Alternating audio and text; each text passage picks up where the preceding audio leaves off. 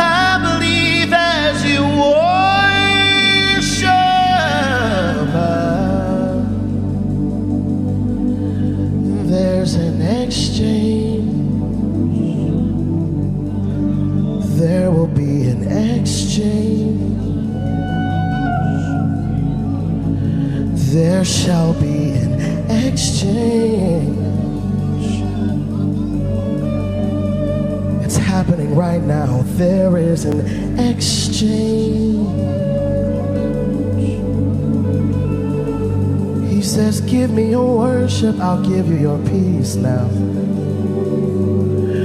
Give me your worship, I'll give you your joy now.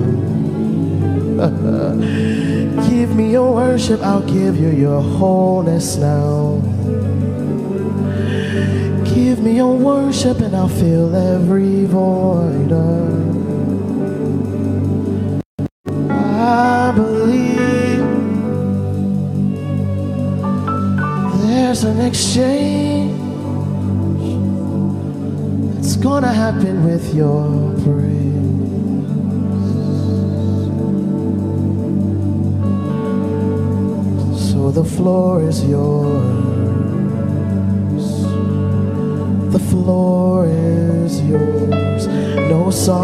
no script.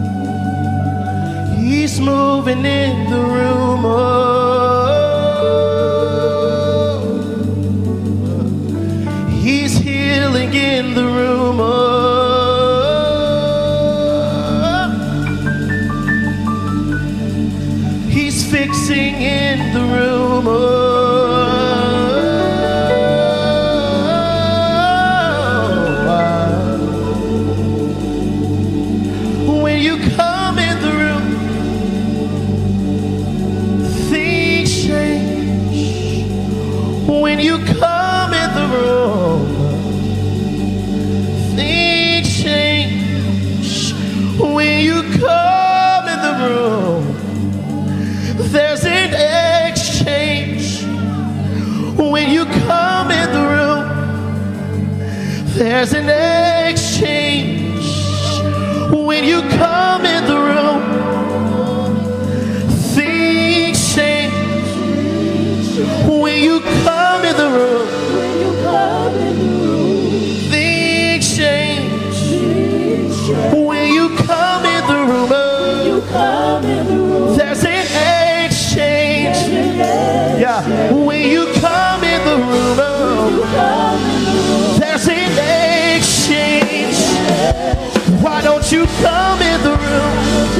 And things change. Oh, yeah, when you come in the room, uh, see things change.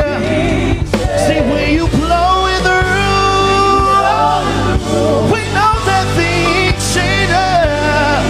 See when you blow in the room, things change. There is an exchange.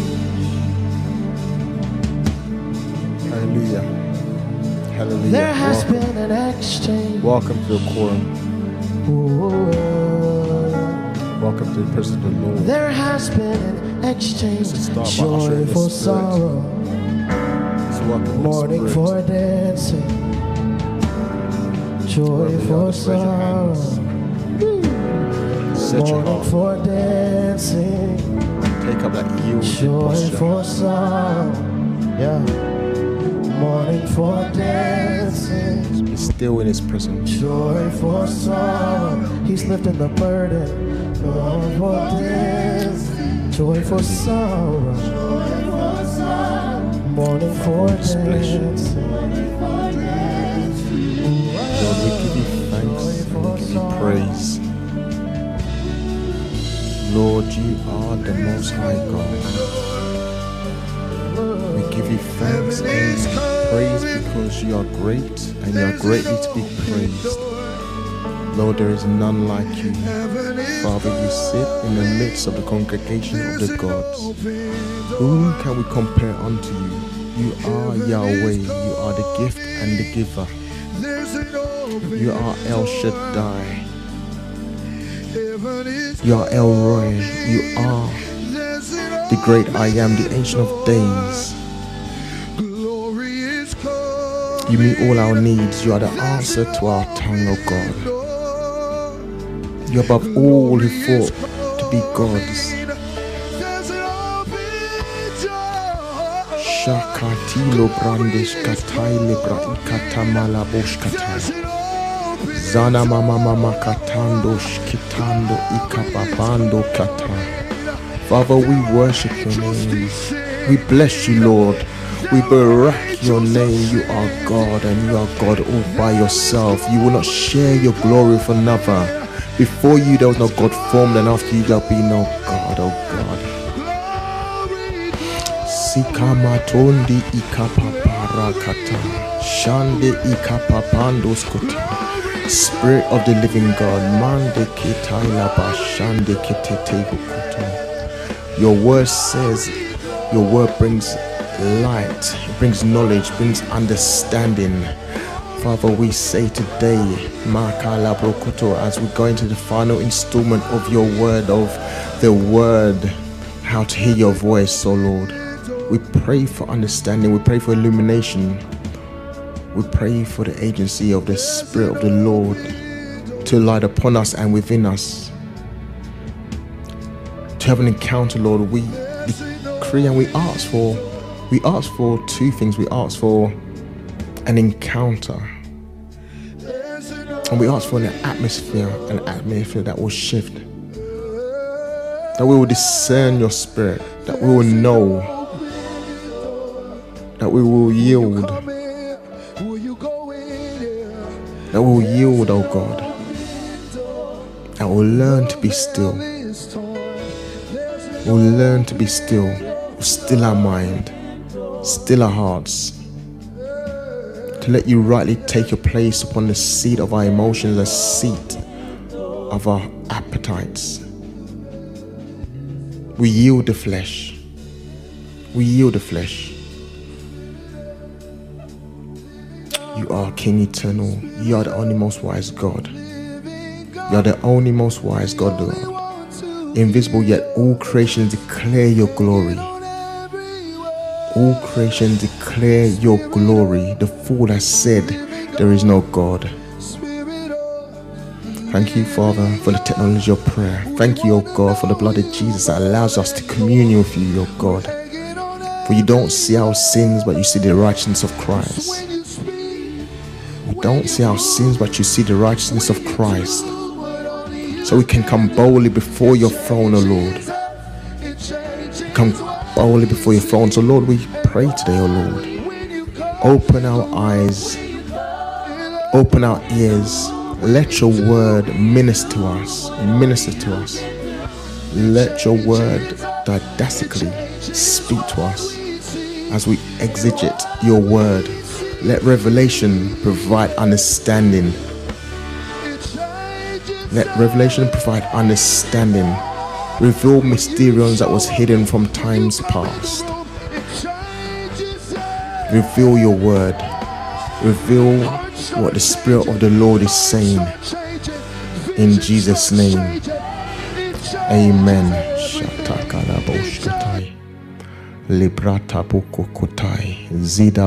Shande kitatando radabai. Radash kitai librotondo. Jika papando kite tete de boros katandi baba. Shakando sikada badabosh katai. Rakandi bando shande ikondo skitete libra. Makada bashati kurada shikitete labrako sikata mandai. Father, we worship you. We give you glory and honor. Silabrodon de brekis tabahadela. Zebredolia Tabahade. Sandarabahadilela Ikededolia Bratush Kadabahadela. Mantelendori Brane Kusnahadibe. Zivre Doborie Pratinando Broosh Katibede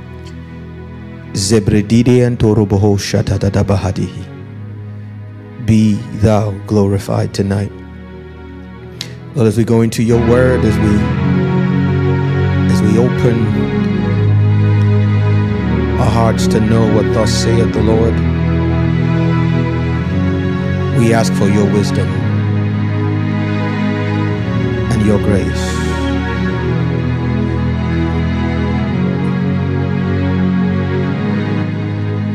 We ask for your wisdom and your grace. we ask for your wisdom and your grace to process, download, and prosecute what it is that you are saying to us in this season and across the nations of the earth. Thank you, Lord Jesus. Thank you, Lord Jesus.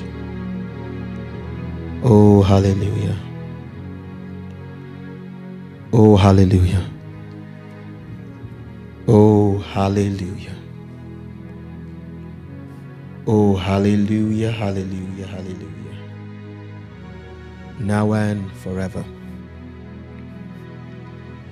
We have, do, and always will belong to you.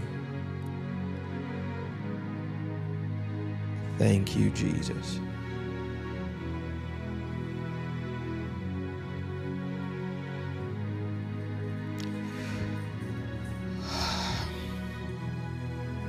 And Lord, specifically this evening, we're asking for your presence in this room.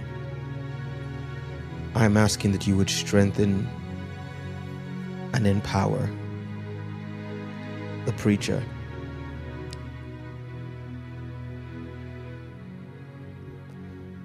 that you would brood on me, in me, and through me.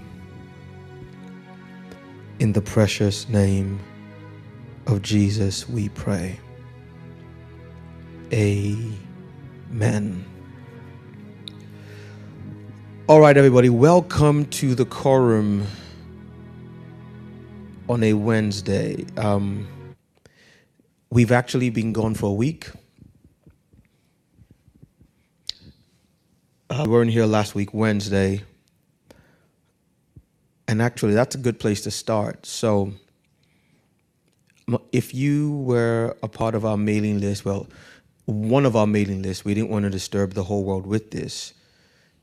But if you're a part of one of our mailing lists, then you would have gotten the message last week, um, Wednesday, that in place of the quorum, we were holding an impromptu prayer meeting for one of the sisters in our house. Um, and many of you know the Kingdom Culture is a family uh, with members of this family for, from all around the world. We've actually got churches, uh, Kingdom Culture churches in Mm, okay, I don't want to. I don't want to uh, get the number wrong, but in quite a few places around the world. Let's put it that way. Um, but then beyond our churches, um, our local church congregations, we've also got a wider family. Good to see you, Natalia. A wider family. We call it the Kingdom Culture uh, Apostolic Community. And we got people who are part of apostolic hubs like the Prayer Culture Hub, people who are partners, family. Uh, we have a ministerial fellowship that we uh, champion that is made up of pastors and ministers from independent churches and ministries from all around the world. And so when we talk about our family, we're talking about quite a large family. Uh, and one of the members of this huge family was recently diagnosed with um, ovarian cancer and a couple of other associated complications. Um, it's a long story how we got to that point, but by the point, the time it was coming to our attention, there had been, in my opinion, uh, some pretty horrible uh, negligence on the part of the the medical team that had been handling it to let it get to that stage before certain uh, contingencies and things began to be put in place. So it pretty much was an emergency. Uh, I was in. I've been in touch with her family for the last few weeks. They want you guys to know that they're grateful, not just for our prayers, but for our love and support. Uh, and the consensus is that, except for the power of prayer and the grace of God, we might uh, have been sadly planning a funeral by now. But God has been good. And not only has He kept her alive, we believe that the process of her healing has begun. Uh, and so we, we made the call, or I made the call last week uh, after some time seeking God to shut the quorum down for a week and instead call a prayer meeting where we contended for her life and her health. And so if you wondered if you weren't part of the, the mailing list that got that, if you wondered where we were last week, Wednesday, well, that is where we were on Wednesday. Uh, let me also say this. Um, I literally was on the phone with her family before we came on air this after this evening, uh, and the medical system has finally decided to belatedly start to do its job, in my opinion, and so she is slated to go in now for uh, a round of uh, chemotherapy and uh, not too long after that, surgery to try and take out uh, the tumor and some other associated issues. And so I'm asking that we put her into even more, uh, into a place of even greater priority in prayer, but also uh, seen as they are part, they are residents of a nation that does not have free medical health care and does not have a quote unquote health care insurance system, the bills that are being racked up in the process are quite significant, especially for her family. Uh, and the Bible says we are to bear one another's burdens. And so we have determined as a house and as a family that this is not their burden to bear alone and so, for those of you I haven't checked, uh, but for those of you who may have responded to the call two weeks ago to financially support uh, them via our channel, our platform, thank you if you have already. If you haven't, well, now would be a great time to do so because over the next seven days, there are some quite significant expenses that her family is going to have to make towards her health care or medical care. Uh, and again, if you want to know the details, Chris, if you can help me out, the details will be on your screen in a second. How you can give to, uh, well, this is the details you used to give to anything Kingdom Culture is responsible for, but particularly this project uh, just please just put in. You can put in her name. Her name is Mayen, M A Y E N. You can put in, um, you know, cancer whatever it is, something that lets us know. Maybe just use M A Y E N. That's the name of our sister, so that we know specifically that these donations are coming in for this purpose, and every single penny that comes in with that reference on it will be sent to the family towards her health care expenses. And if there is extra towards rebuilding her life on the other end of what the enemy has intended to be a horrible situation, but which we know that the Lord will turn for good. Amen. Alrighty, so that that explains last week and where we are with our sister. Also, uh, from time to time, um, sorry, we just had a little bit of a uh, of an emergency here in the studio. Uh, just just let's leave it. Just, just leave it for now. From time to time, um, we will have as long as we get the lights back on. You can leave the camera as long as we get the light back on. Um, just make make sure it's plugged in correctly, all the way down to the to the socket. Just trace the yeah the light, and as long as the lights work, we'll let that camera go for today. so we just had a little uh, little little thing going on here in the studio. So one of our cameras uh, needs some attention. Where was I? Um, yes. So that yes, and so from time to time we will also uh, be putting together impromptu prayer meetings uh, for our sister Mayen, in addition to some other things that come up as God will demand. And so please make sure you are watching those make sure you're watching your uh, channels and platforms for those to make sure that you are in the loop and that you can be a part of them as necessary. So let us get into the business of the day.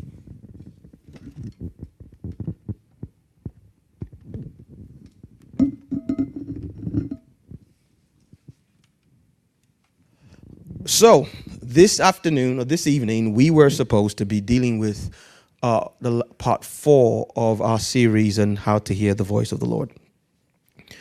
Uh, instead, we will be going in a slightly different direction that will carry on uh, from, or we will wrap that up starting next week. We might have one, two, maybe three other installments of that series, but I have to, uh, or have a burden on my heart to share with us something very, very specific and, in my opinion, urgent today.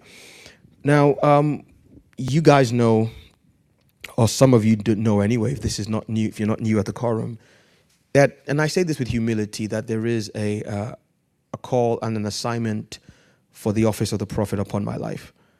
And sometimes that will manifest in the release of highly detailed and specific instructions or warnings, in essence. A thus saith the Lord, and God said this and that. Uh, and with all the humility that is required from that office, and all glory and thanks to God, um, we have seen that office be respected by the Lord, especially in the last few years, with with sometimes pinpoint accuracy that humbles even myself. Now, at other times, the instruction is not to say, "Thus saith the Lord," and give a quote unquote specific word it is to point to scripture as a platform for what the mind of God is for a season. In essence, sometimes it is a prophetic update, and the other times it is a prophetic perspective. Tonight's going to be a little bit of both. So now we're going to have uh, a prophetic perspective as well as a little bit of a, pers- of a prophetic update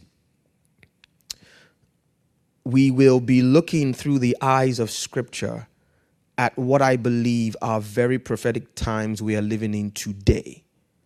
And then pulling from that perspective, one or two updates, which I believe the Lord has instructed me to place at our behest tonight. And to do this, we're going to be going to the Bible. As always, here at the Quorum, the Bible is the center of everything that we do. Um, and I am going to take us on a whistle stop tour. Whistle stop tour through the first 12 chapters of the book of Genesis. The 12 the first 12 chapters of the book of Genesis. We're going to go through them very, very quickly. We're, we're, we're hardly going to stop for more than a minute or two in some chapters, but it's going to be important to set the scene for what it is that I believe the Lord would be saying to us, not just tonight, but to a generation in this season. I want to ask you to pray for me. Um, I was having a meeting with some of my leaders yesterday, and let's just say I could do with um, a long, nice nap. The last few weeks, and especially the last few days, have been very tasking for me. Can I just get that black case? Been very tasking for me physically, and let's just say I'm way behind on my sleep.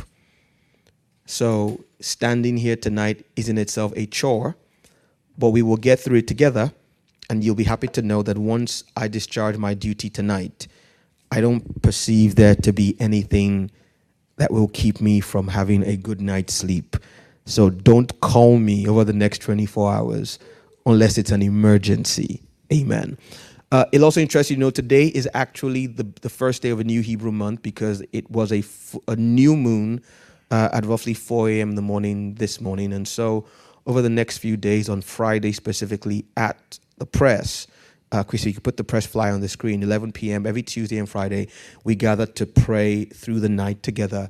This Friday at the press will be a belated new moon or new Hebrew month prayer session as we move into what I now believe is the second or the beginning of an of a divine acceleration of the dealings of God with individuals, nations, ministries, and communities that will be frightening in its speed and spectacular in the glory and judgment in some cases that will be released.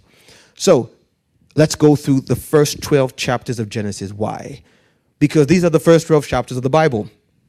Um, but also, I believe that they are the template through which we must understand, in essence, the prophetic perspective through which we must understand what is happening and soon to happen in our days. in Genesis chapter 1, in the beginning, God created the heaven and the earth. Obviously, this was not God's beginning, or he would not have existed to create the heaven and the earth. It could not have been the beginning uh, of several other things because this, in essence, this was a reference point in time. Somebody say a reference point in time. It was the beginning of God's dealing with the earth. Somebody say with the earth. So God created the heaven and the earth. And the Bible goes very clearly, we've dealt with this before, we're not going to spend too long in it. The Bible goes very clearly to explain to us what the heaven here is. It is not God's heaven, it is the firmament in which we have sun, moon, and stars. In essence, God is talking about how He created the earth and the ecosystem above the earth. It's the beginning because it's important to understand that it's the beginning of the dispensation of the kingdom of God on the earth.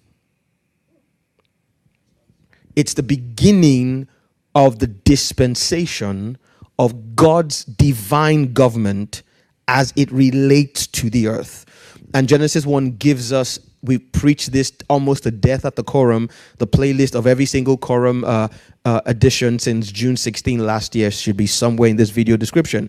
We've explained the, the technology in place, the process, what it meant, the lights, the day, the night, the firmaments, the everything, the instruction, let us make man in our image. We've dealt with all that. So Genesis 1 is God laying the foundations for the dispensation of the kingdom of God in the earth and basically telling us that this is how that kingdom works. And so we must uh, approach that or the understanding of God and how his kingdom works, right, must be approached from the foundational basis of how the kingdom was brought into existence. And we see this, give me a quick second, everybody. We see this in Genesis chapter 1. Awesome. Now, in Genesis chapter 2, we then see the foundation of one, the governor of that kingdom on the earth, the governor being man. We see how God created man, or, or fashion formed man physically from what he created in Genesis chapter 1. We see how he blessed a seventh day, sanctified it as a day of rest. In essence, man was man's first physical expression was in the Sabbath, and it was a Sabbath that lasted years, or however long it took till the fall of man. This was in 24 hours. The first six days were evening and morning, evening and morning. This seventh day is never demarcated as evening and morning because it was longer than evening and morning. And again, we've dealt with the fact that a day with the Lord is a thousand years, a thousand years like a day. When the Bible refers to a day prophetically, it could be anything from a moment in time to a whole millennium. It simply means a space of time where there is one redemptive or one primary focus of God's redemptive agenda. We then see God give man instructions, boundaries, an assignment, provision, and help. Let me repeat instructions, an assignment or purpose, boundaries, provision, and help. Let me repeat. We see God give man instructions, assignment to so one instructions, two an assignment slash purpose, three boundaries, four provision, five help. These are the five components that every person who will walk into the fullness of their divine assignment must come to terms with in the spirit realm. I repeat instructions, an assignment or a purpose, boundaries, provision, and help. And I may beg to present the fact that they possibly have to be addressed in that order. Why instruction before purpose? Because many times God begins to deal with us long before we fully understand our purpose and assignment. And so, instructions are the way that heaven keeps us engaged in the right direction as our revelation of our purpose and assignment takes shape. So he starts with instructions, and then there is a process through which assignment and purpose are made clear over time. And in that process, he begins to give boundaries that protect you from destroying purpose and assignment. Again, many times before you know purpose and assignment fully, and then along the way must come provision and help in either order. And I don't just mean marriage, any in essence, there are human elements or elements of your destiny, of any destiny of a nation, a man, a woman, a ministry, an organization, a family, a business, that require another human being's input as directed by God. And so Genesis 2 is a story of how God did all that, including the provision of the food and the animals and all that stuff. And then we get to Genesis 3. And we see the first of three divine rebellions in, in the book of Genesis. Uh, a serpent, the word is Nahash, it's definitely not a creature. Um, we've, we've addressed that uh, ad nauseum at the quorum, right, Tony? So we know that this was a spirit being uh, who was in rebellion to God. It wasn't strained for them to meet a serpent because Eden, the Bible tells us very clearly in the rest of Scripture, especially in the book of Revelation, is literally both a garden and a mountain it's a convergence. Literally, it was the convergence of heaven and earth. It was the cent- it was the intersection of the kingdom of God on earth with the wider cosmic kingdom of God in the heavens. And it was normal for beings of another race in the spirit to be found there. And so the woman was not scared when she came across that. And we see how this serpent, the Bible says, deceived Eve, and how her deception pulled Adam in. And worse than Eve being deceived was Adam with his eyes open walking into a trap. And life as we know it has never been the same. In essence, the overall purpose and assignment. So you must understand Genesis 3 in this understanding, or from this perspective, that up the up until now unbroken flow of the agenda of heaven's kingdom in earth was affected. Genesis 3 was the first major interference with God's plan for the earth. And God's response to this interference was to punish one, the conspirators, the serpent, the woman, and the ground for the sake of the man, or the man in, by, by, by, by extension, but then also to make a futuristic prophecy that this mess will be fully corrected when a seed of this woman, or a seed of a woman, sorry, will bruise the authority of the serpent. Remember that. God's response was to say, okay, Lucifer or whoever the serpent was, there's no proof it was Lucifer, although we can conjecture that from scripture, was to say, Serpent, you think you've been smart, but a seed is going to proceed from the womb of a daughter of Eve. And that seed, we now know to be Yeshua, will bruise your authority. And that began a race against time. Because unlike many Christians, the devil read understands the Bible when it says that we are to take prophetic words and wage a good warfare. Satan understands that prophecy is by inference almost always conditional. There are very few unconditional prophecies. Very few. And so when the Lord gives the instruction, he the devil begins a race against time, or the devil's kingdom, the kingdom of the Satan, a race against time to prepare to head of that outcome. And Adam and Eve are so concerned with the loss of Eden, as we then see in chapter 4 Actually, let, us so let's finish chapter 3. So after that instruction in chapter 3, right? God drives Adam and Eve out of the Garden of Eden and tell them to go and till the ground from whence he was taken. In Genesis chapter 4, Chris, if you just work with me to go between uh, my shot and the, and the scriptures, that'd be great, so I don't have to do it myself. Thank you.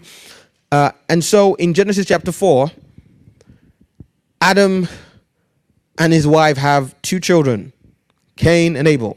We don't know if they were twins. We know the story. These were obviously men who had a line of connection with the Lord because one of them gives a sacrifice that's accepted, the other does not. And to the one who is complaining, God talks to him. Keep that in mind. Cain had a communication line with God. So it stands to reason that he very easily could have found out from God the kind of sacrifice that should be offered in the first place. In fact, God tells him, If you do what is right, will you not be accepted? Meaning, you know what is right, stop complaining. We know the story Cain kills his brother. This is the second major interruption in the process. The first murder scene comes into the earth, and the ground drinks Abel's blood and begins to cry out against Cain. This is the first incident in scripture we see that tells us that a land has a voice in the realm of the spirit. Keep that, you know, keep that in your spirit for later on tonight. The ground, the earth has a say in the courtroom of the spirit. And we are then told that Cain is then cursed over and above the curse of Adam and Eve with his ability to till the ground. We're told that Cain is told, Never again will the ground yield to you her strength. So you will not, those crops that you brought to me that were in violation of my order, you will never again be able to produce them. That's very important because we see this as a consequence of a violation of the will of God in the process of destiny. Cain's punishment for trying to cheat the system and acting out the DNA of the Satan is that the very thing he was good at will never again work for him. There's, there's a lesson in there for somebody, but I don't have time to hit it. So take that home as your assignment from the quorum tonight. Chris, let's go back. And so then in Genesis chapter 4, we then see what I call an arms race, and now we're getting warm. Remember, there has been a violation by the first, the three divine rebellions in Genesis. Each of them instigated a human rebellion. We've taught this at the quorum. The first was the rebellion of the Satan, of the serpent, the Nahash, in the Garden of Eden. And when God, when Yahweh gives the, the, the, the remedy, there is an arms race. Someone say an arms race. Satan or the kingdom of the Satan starts a race to prepare for the manifestation of this seed of the woman. And God would have expected Adam and Eve to also begin the race. But there's a reason the Bible says that the children of this world, and we're going to talk about this in light of modern day prophecy, stay with me. The children of this world are usually wiser in their generation than the children of light because many times they are able, like we see with Pharaoh and Moses, the wise men and the star. It seems that the kingdom of darkness is expert at discerning the agenda for the seasons and times and outrunning the church or the covenant people of God, including Israel in the Old Testament, and beating us into a season where they are far more prepared for the engagement that must emerge. And then we come like Johnny come lately to the party and complain and whine and try to make up with shouting in prayer what we should have preempted with strategic prophetic understanding and corresponding action. And it is the time for the sons of Issachar to rise who not just understand seasons and times and not just complain, or that's, that's the wrong word, not just get on social media and YouTube and TV and talk about the prophetic and do nothing. Because it seems in our generation, the job description of an apostle and a prophet is to teach about being an apostle and a prophet rather than do the work of an apostle and a prophet. But calm down, Reverend Israel. You will understand why I'm upset in a second. Let's go back to Genesis chapter 4. So an arms race begins. Notice Adam and Eve have been told, and so there were three people present at this sentencing, Tony. Who are the three? Adam, Eve, and the Nahash. So there are three witnesses. And whoever's ki- or whoever else is in the Nahash's kingdom of above, around, or beneath him, or it. So there are three parties involved. In fact, you could argue there are two.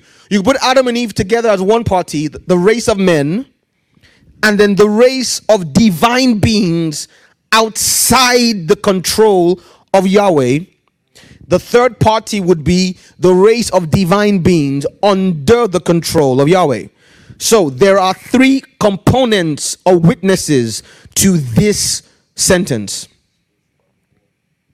Remember, Genesis 1 told us, we looked at this at the quorum, that God said to Adam and Eve, or to man, the hermaphrodite that was man before Eve was separated from Adam, be fruitful, multiply, replenish, subdue, have dominion. In essence, nothing can happen in the earth any longer except through the agency of mankind. Now, remember, the Nahash, as we saw from Psalm 8, a few weeks ago. What is man that you're mindful of him? You mindful of him, right? We see that the context of man's creation was an enemy and an avenger that already existed that God created man to handle. So we now understand that mankind was a pawn. It's the wrong word, we're not a pawn. We have power. Was caught between the crossfire of two opposing agendas if the kingdom of Yahweh will fulfill its assignment, it will do so through man. And if the kingdom of the Satan will fulfill its assignment or its agenda, it will also do so through man. And it seemed that the kingdom of the Satan struck the first blow in the garden with the fall of man when the serpent enticed Eve and then Adam. Yahweh, he doesn't hide his plan. He, he tells the Satan in advance, I'm going to equalize. And he calls his shot. This is the kind of goal I will score. He gives the information in advance for the kingdom of the Satan to go and design their game plan around stopping that goal from being scored. In essence, that seed of the woman will bring us back to 1 1.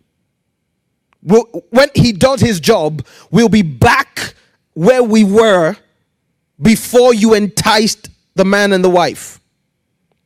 The game won't be over. We'll just have equalized. And then we'll go into extra time.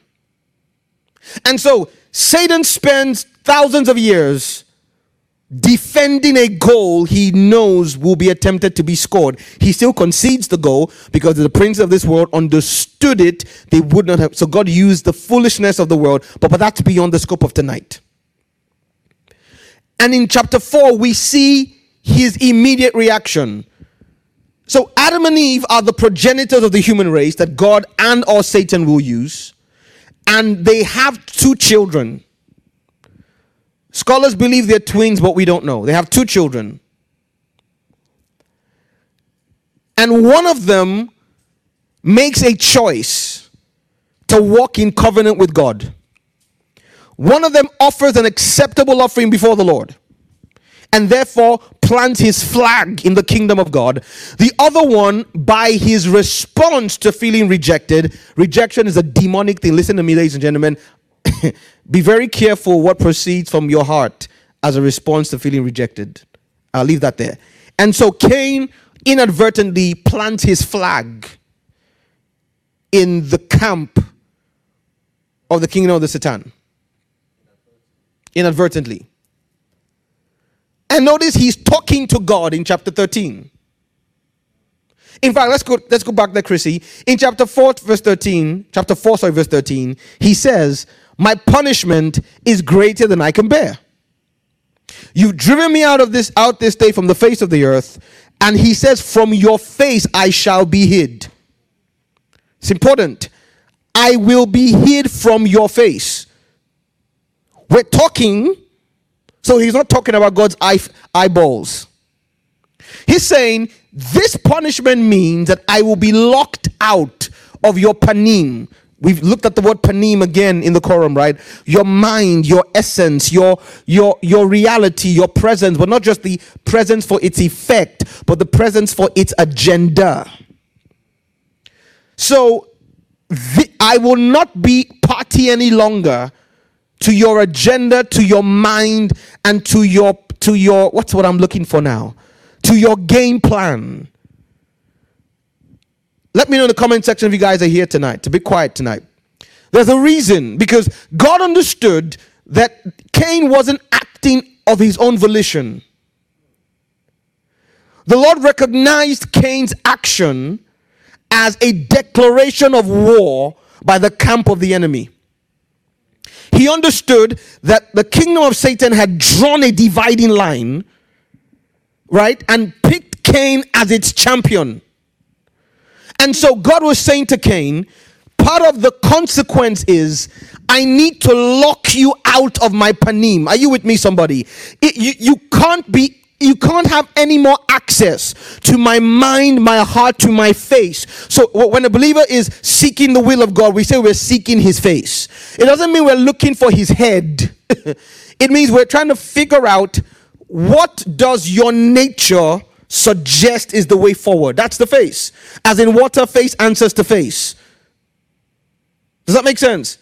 So a man answers the counsel, the heart of a man answers the counsel. In essence, the face is literally an expression of your nature, your emotion, your feelings. When I'm angry, you see it on my face. When I'm upset, you see it on my face. When I'm happy, you see it on my face. And according to what we learned from the experts in a not too recent trial, uh, when you lie, we can also see it on your face, even if you're lying on the road. And so God says, Cain, now that you have been chosen as an avatar of darkness, I need to lock you and your system out of the understanding and access to my will and face any longer because I'm about to start my own plan and I can't have the princes of this world in on where I'm going. And so this will shock you, ladies and gentlemen. From that day forwards, the workers of iniquity no longer have access to God's face.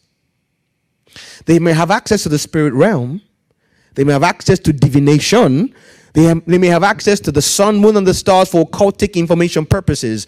But the panim of God has from Genesis 4 been taken away from the or, or should I say, the access to the panim of God has been taken away from the Cain system, which is why the princes of this world messed up when Jesus came. So, if you are afraid of what I'm about to share with you later on tonight, relax in the knowledge that Cain no longer has access to God's panim. And that will always be the advantage that the kingdom of God has, and the, those of us who serve the kingdom have over those who serve the kingdom of darkness. There are dimensions and complexities of the will agenda and, and dealing, in essence, things that are obvious to us because when I see your face, Tony, I know what you mean when you say something. So if I'm in the room when you're talking, if you say, if you say, if you say, um, let me give you an example now. If you say, yeah, we'll be there tomorrow. And I see you go like this. Let me take my glasses off. Yeah, we'll be yeah, we'll be there tomorrow. Two of us heard you say the same thing. One person had access to your face. And the person who access has access to your face has more has a deeper level of insight into the context from which you're talking. They know you're being sarcastic. The other person does not. Does that make sense? Now, stick with me. So we see the arms race. Genesis chapter 4. Let's go back there, Chrissy. Satan doesn't waste time. Verse 16 says, Cain went out from the presence, the panim of the Lord. In essence, he exited God's kingdom. He didn't exit the general presence of God, he exited the specific presence of God that is reserved for those who are within the government of his kingdom. There are so called Christians today who have gone out from the presence of the Lord. And you must constantly examine yourself to find out if you still be in the faith. He dwelt in the land of Nod on the east of Eden. Now, notice notice the first thing here Cain, like Lot, is picking prime real estate. I don't have time tonight to show you the meanings of the, the proper nouns in Genesis 4. But second assignment, go and study every single name and or place in Genesis chapter 4. There is a very specific message being passed by each of them. Cain picks prime real estate. Remember, Bible says God planted a garden where in Eden, where in Eden? In the east. In what? The east. Cain goes to where? The east. To a land called Nod. And quickly conceives a child with his wife. Isn't it interesting that the first thing Cain does after being kicked out of the presence of God is conceive? Because the kingdom of this world, or the children of the kingdom of this world, understand the power of conception. The church understands the power of addition. There's a difference. You can add without conceiving, you can't conceive without adding.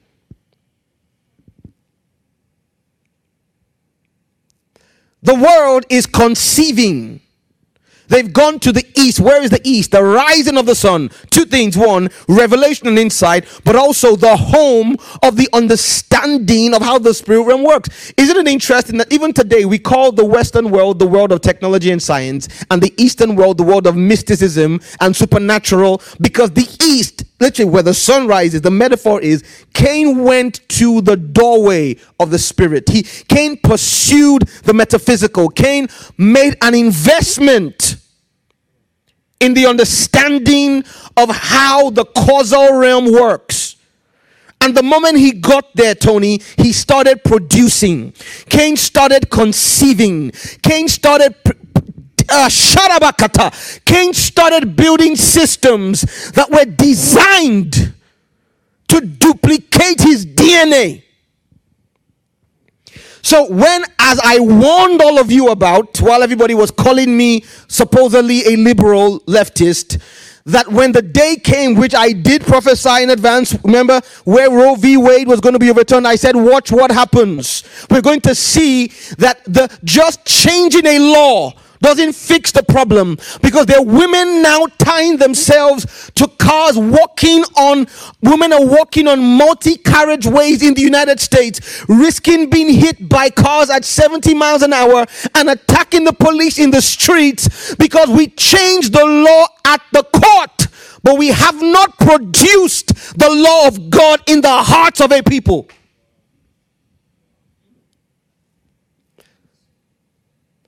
And so, for the record, and I am going to do a quorum on abortion in a few weeks when we finish the Hearing from God series. For the record, I am very pro life.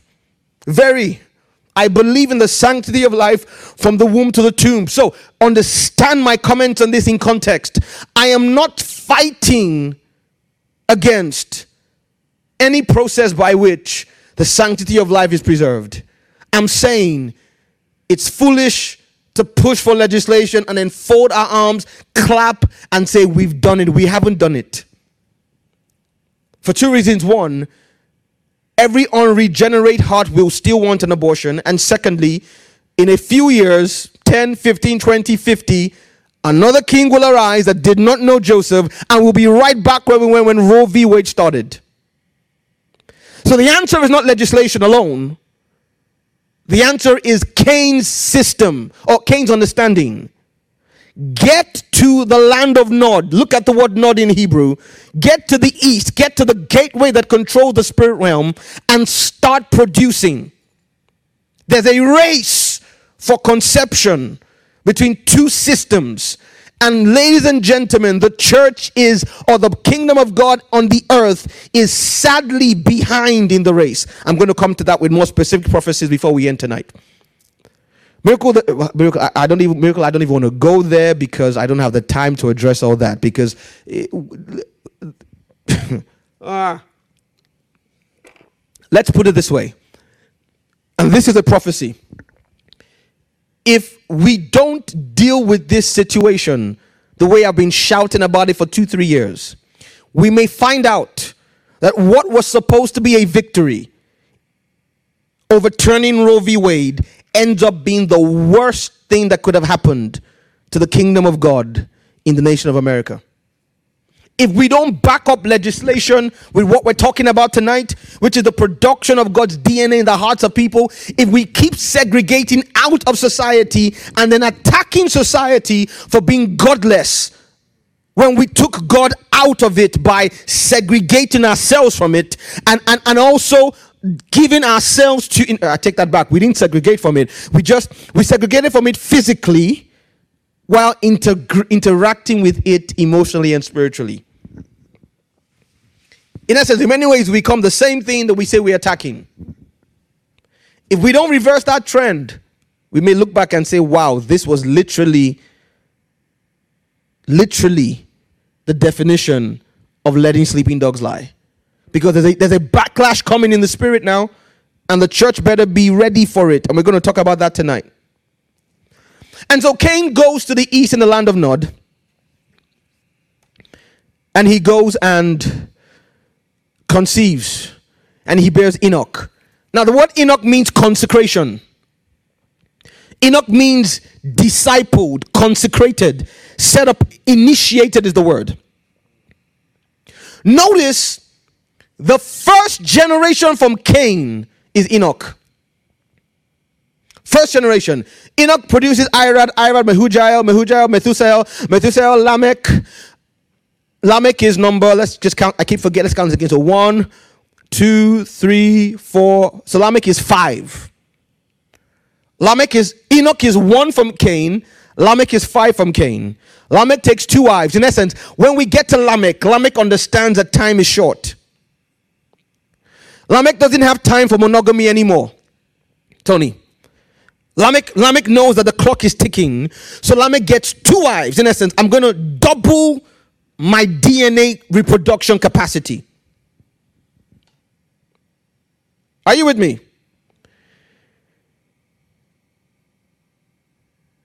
And gives birth to Jabal, the father of cities and commerce, cattle, to Jubal, the father of entertainment, the harp and the organ,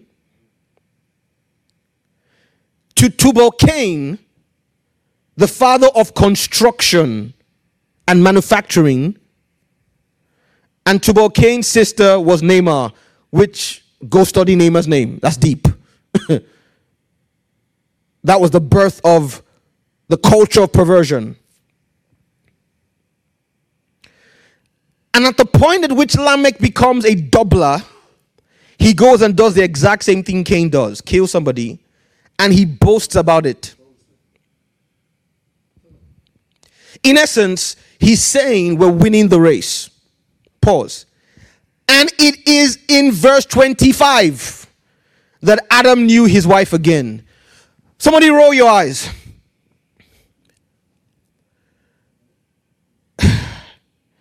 We've gotten to Lamech before Adam realizes time is going.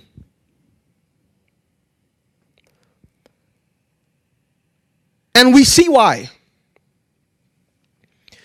Because when they have their son, Seth, Eve says, God has replaced Abel.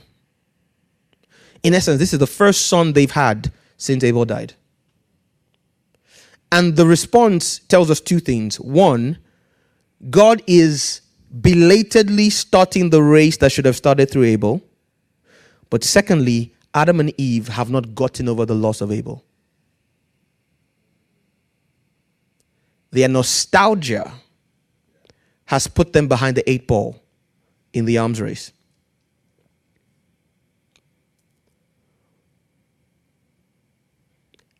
And when Seth is born, in a sense, Seth is Cain's counterpart. Seth gives birth to a son called Enos. Not Enoch, Enos. There's a difference. Again, study all these words. And the Bible says, then began men to call upon the name of the Lord. The Hebrew is quite contentious. There are two schools of thought, and both have some correct interpretation. That the word call upon there literally means one school says means to call or to speak against the name of the Lord. In essence, this is either saying the birth of Enos begins the birth of priesthood, or it infuriates the other side to be even more blasphemic and more antagonistic towards God. Whichever school of thought you belong to, it doesn't change where we're going. I just wanted to put that out there in case you're you're you're a scholar and you're saying, well, it, it, it literally means he was ra- they were railing against the name of God. I want you to know I understand that possibility too. I'm just saying that does not change whichever is correct where we're going. Now look at verse 5. Remember we said that Genesis chapter 1 was the beginning of God's uh, was God's laying the foundation for the understanding of the kingdom of heaven in the earth or the kingdom of God on the earth. In Genesis chapter 5, God repeats Genesis chapter 1. Look at it. This is the book of the generations of Adam. In the day God created man, in the in the day, someone say the day. In the likeness of God made he him. Male and female created he them and blessed them and called their name Adam in the day they were created. In essence, it was at the point that Adam started recreating that God says, now let's, in essence, God said everything from when the serpent messed up, the plan of God was on pause. God is saying, welcome to the party, now let's go. So Adam, let's go, so let's slow down Israel. Let's go to genealogy. Adam, Adam begets Seth. Someone say Seth one.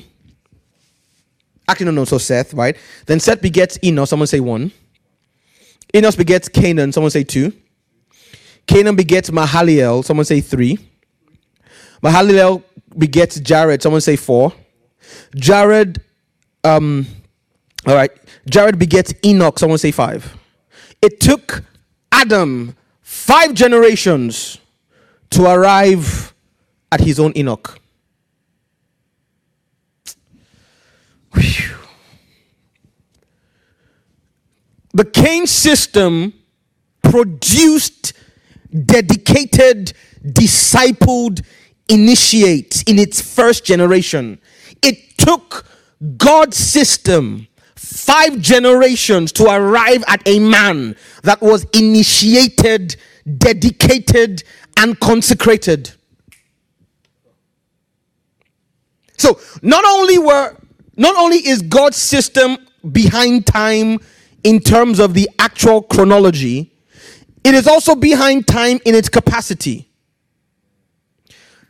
Preacher, what are you saying?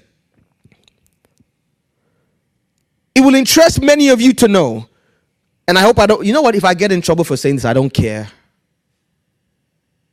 Um, Chrissy, the moment we're done tonight, please just uh, download this video immediately because uh, we don't want it being deleted.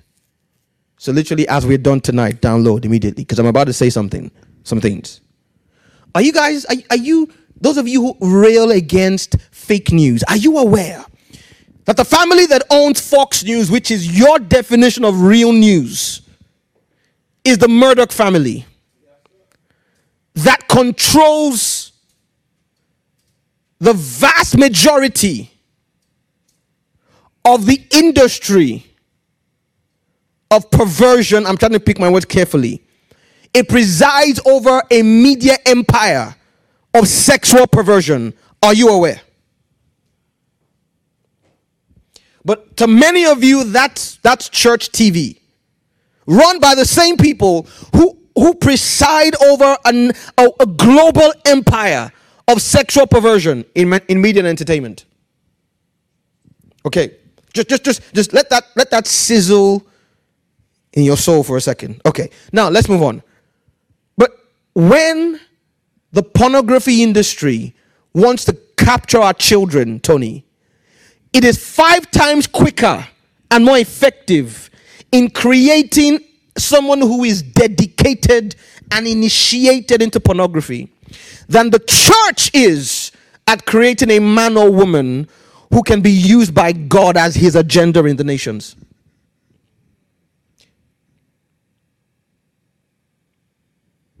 Cain got to Enoch in one generation, it took Adam five. Let's keep going, Chrissy. Enoch begat Methuselah, six. Methuselah begat Lamech, seven. Cain got so Cain got to Lamech quicker than Enoch, sorry, than, than Seth. But notice the difference. Enoch was number two for, for, for number one from Cain. Enoch was number five from, at, from, from Seth. It then took four more to get from Cain's Enoch to Cain's Lamech. It only took two more to get from Seth's Enoch to Seth's Lamech. Someone say there's good news.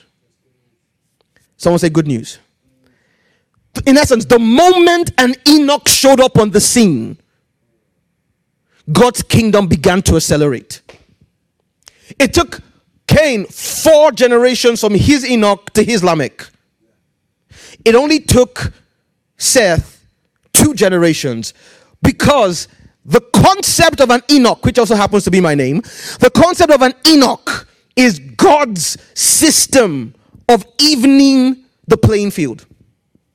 God is looking for Enochs, men and women who the word means initiated. So his life turned out to be the exact same thing as his name. A man who will walk with God till he is not, till his human nature is not, till his agenda is not. A man who can literally satisfy the criteria on earth, as we are told from Hebrews from Hebrew history, of being a tool by which God judges spirit beings the book of Enoch, which is not in the Bible but is, is contemporary Hebrew history, makes it clear to us that what Paul tells us someday we will judge angels doesn't have to wait till you die.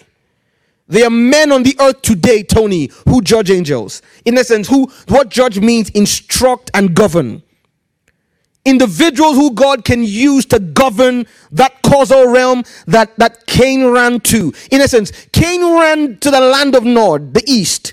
The system of Cain says to the spirit realm, I will yield to your governance, your evil governance, if you give me an advantage. God is looking for men who will yield to him that he can delegate authority to govern what Cain allowed govern him because he wanted power. We see that on the cross or uh, uh, with Jesus when he came to the earth. Satan said, like Cain did, bow to me, I'll give you power. Jesus says that's the shortcut. I know you started out first, Cain, and you outran us. Satan, you're offering me a shortcut now. I won't take the shortcut. I'll take the long route. I'll spend three and a half years in obedience to God. I'll go to a cross and die, and I'll resurrect with the authority to control you. I'll get where you're offering me, but when we're gonna get there, I'll be the boss, Satan. You won't be my boss. That's what Seth's line is trying to do. And so there's a, there's a, there's a catch up going on now. Someone say catch up. So up until now, I've been giving you bad news till I got here. Now I have some very good news for you and then some more bad news. Are you ready? So I have an inverse sandwich. Usually, a sandwich is you start with good news, you put bad news in the middle, you end with good news. I have an inverse sandwich for us tonight. i have started with bad news, right? I'm about to get to the good news, the meat in the middle, and I'm going to end with bad news. And if you don't like it, stone me. I got the mic, you ain't. I'm only joking. So, this is the good news. The moment we get to Enoch, things begin to accelerate. Cain's Enoch starts to breed men in generations that are fathers of demonic civilizations. Jubal, Tubal, Tubal Cain, Irad, Mehehalil, right? The moment we get to our Enoch, his first son is Methuselah. Now, that, that looks strange, doesn't it? Cain's Enoch really, let's, Chris, let's go back. Let's go back there. Genesis 4. Cain's Enoch really accelerated the process of the program. Look at this. So Cain had Enoch. No, that's chapter 4. Sorry, we're going to chapter 4. So Cain had Enoch, and Enoch got busy. It's boom, boom, boom. Irad, Mehujael, Mehujael, Methuselah, Methuselah, Lamech. Right? And then when we get to Lamech, Jubal, Tubal, Tubal, Cain, Zillah, Naamah. Chapter 5. Seth gets to his Enoch, and that Enoch takes the time to be initiated with God. And he births one son of Noth, Methuselah. Methuselah's name is a message. It means when he dies, it'll happen. What is so special about Methuselah? Because there is a system God has. Remember, I said from Enoch now, God's kingdom begins to catch up. So God has a trick up his sleeve. And it's called the flood. Mm-hmm. It's good news. Because the flood is going to wipe out everything but the line of Noah. God is aware that just like Satan found a beachhead in Cain, the enemy will also find a beachhead in one of the sons of Noah. God's aware. But the flood is the system of erasing the gap. So that on the other side of the flood, Tony, everybody starts on an equal playing field.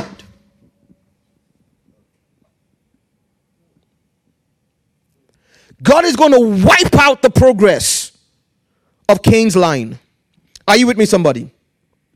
Wipe out the progress of the kingdom of darkness and present miracle. That's the word I, you, you, you, okay. So I, I was going to go there. It's the great reset. God says, I can't help you win the war or the race, but I can reset the start. And so when we get to Enoch, a man who now can judge the spirit realm, the first thing he produces is an alarm clock. Enoch's first production, Methuselah, is an alarm clock in essence, a, a, a timer. When he dies, the flood will come. And then Methuselah produces Lamech. Remember, Cain's Lamech is the guy that really started to build a civilization. Tubal, Jabal, Tubal, Cain, Naamah, the rest of them boys and girls. On this side, Lamech doesn't build a civilization. Lamech builds a system called Noah. So, hear me. Noah is to Seth's line. What Jabal, Tubal, I. Well, let's go back there, chapter 4. Let's go back chapter 4, Chrissy. I, I keep forgetting their names. So, chapter 4. Look, Lamech gave birth. Remember, Lamech took two wives. Lamech said, Time is going. We must, we must produce quickly. We must. There's a race to the son of the to the seed of the woman. So we must get our system further down the line. So by the time the time comes, the earth has been flooded with the, with the ideology of the devil's kingdom. So Lamech takes two wives. He produces Jabal, the father of civilizations, tents, cities, dwellings, and of cattle economy. Jubal, the father of entertainment, harp and organ, music. Tubal Cain, the father of production or manufacturing, artisanship right? And Tubal Cain had a sister called Naamah, which I've told you, do your homework on that word, but I'm giving you in advance, it was the father of perversion, or, or she was the mother of perversion. Lamech, on Seth's side, produces only one child of note. So Noah is God's version of Jabal, Tubal, Tubal, Cain, and Naamah.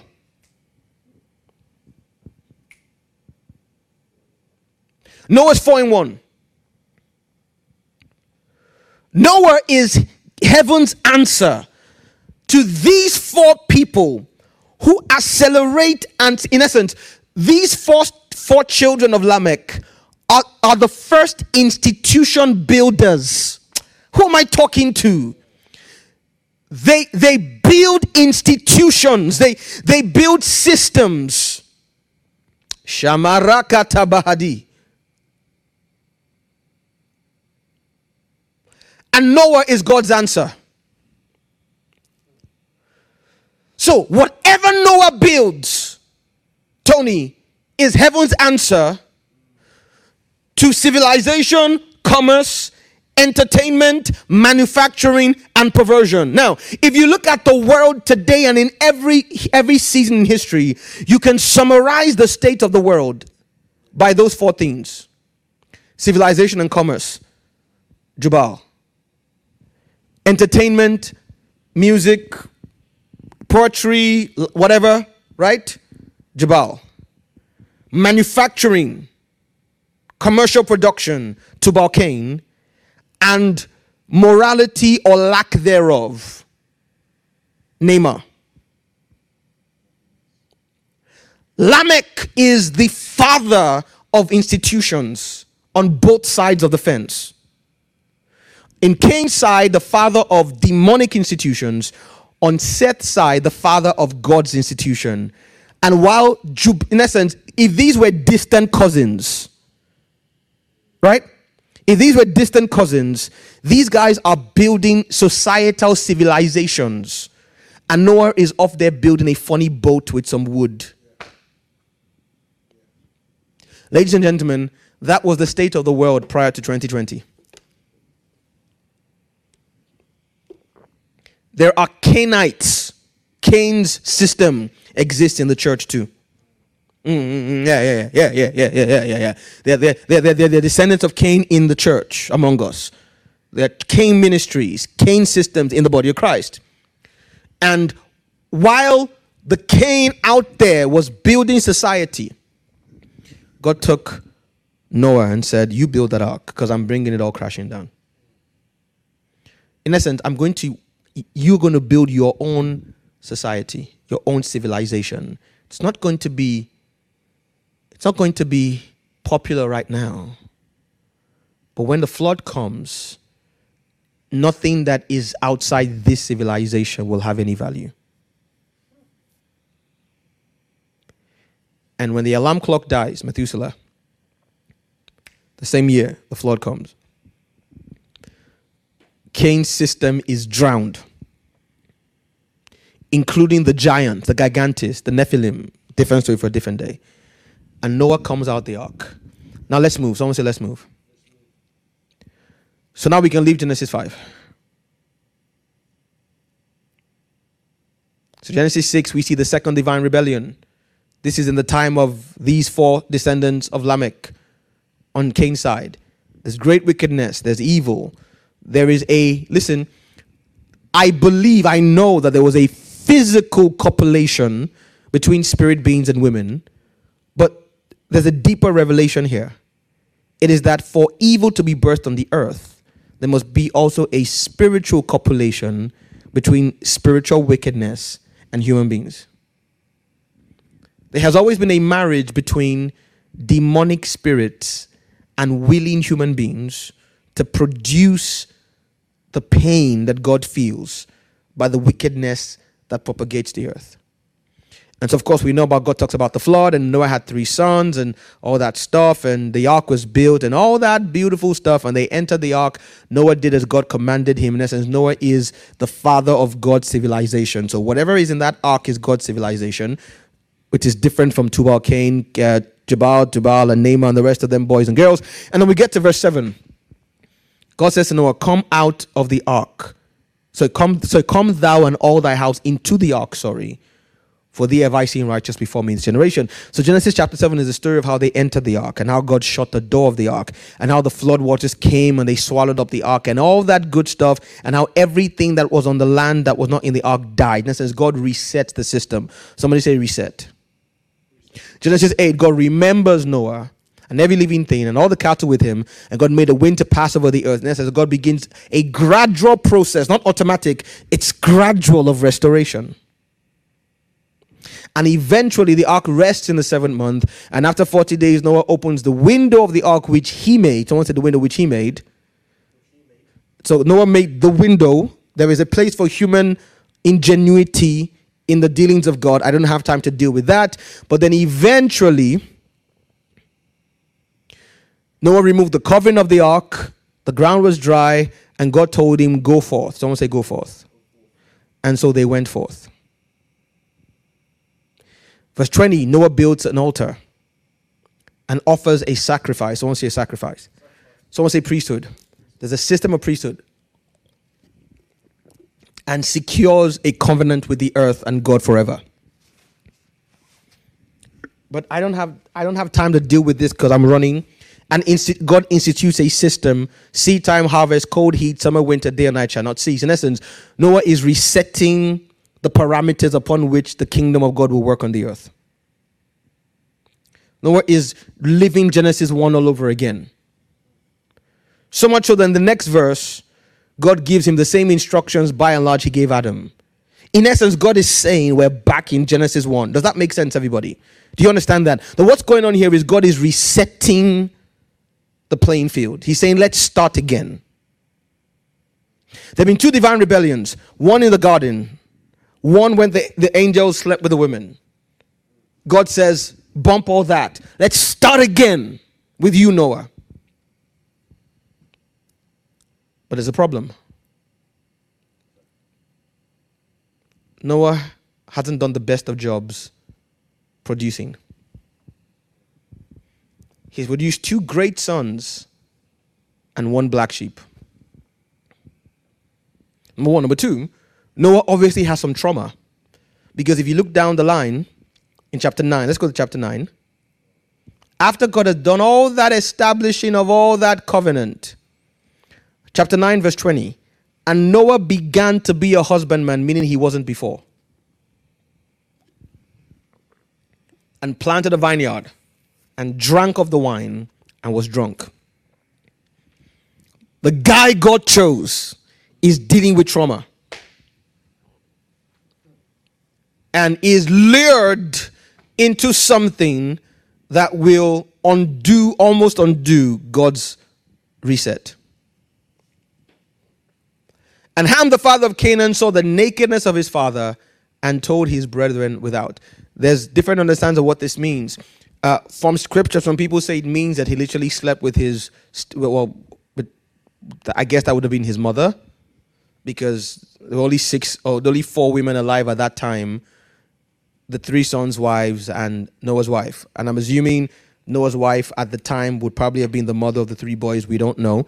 She, she could have, this could have been a different woman. Maybe their mother died. But for whatever reason, the phrase uncovered father's nakedness, like uh, Jacob told Reuben, can sometimes in scripture be used to mean a man sleeping with a woman that is supposed to be his father's woman, wife or concubine. So there's some argument that that's what Ham did. In essence, Noah was drunk, and while Noah was drunk, Ham snuck into Noah's wife's tent, whether or not that was his mother. That, or it could simply just be that he literally saw his father's nakedness. Whatever, whichever it was, Shem and Japheth remedied the situation. So either their father or the woman who was their father's woman, they covered. In essence, they said, either we're not looking on dad's physical nakedness or we're not going to look at dad's wife or woman with sexual um, what again the bible is not clear it could if this is true it could have been their mom but there's no nothing tells us here that this woman who was noah's wife was the same wife who gave birth to the three boys. Anyway whatever they did whatever the situation was they took the exact opposite of ham's approach. Noah woke up from his wine and he knew what his youngest son had done. And Noah utters the first curse on the other, on the other side of the flood.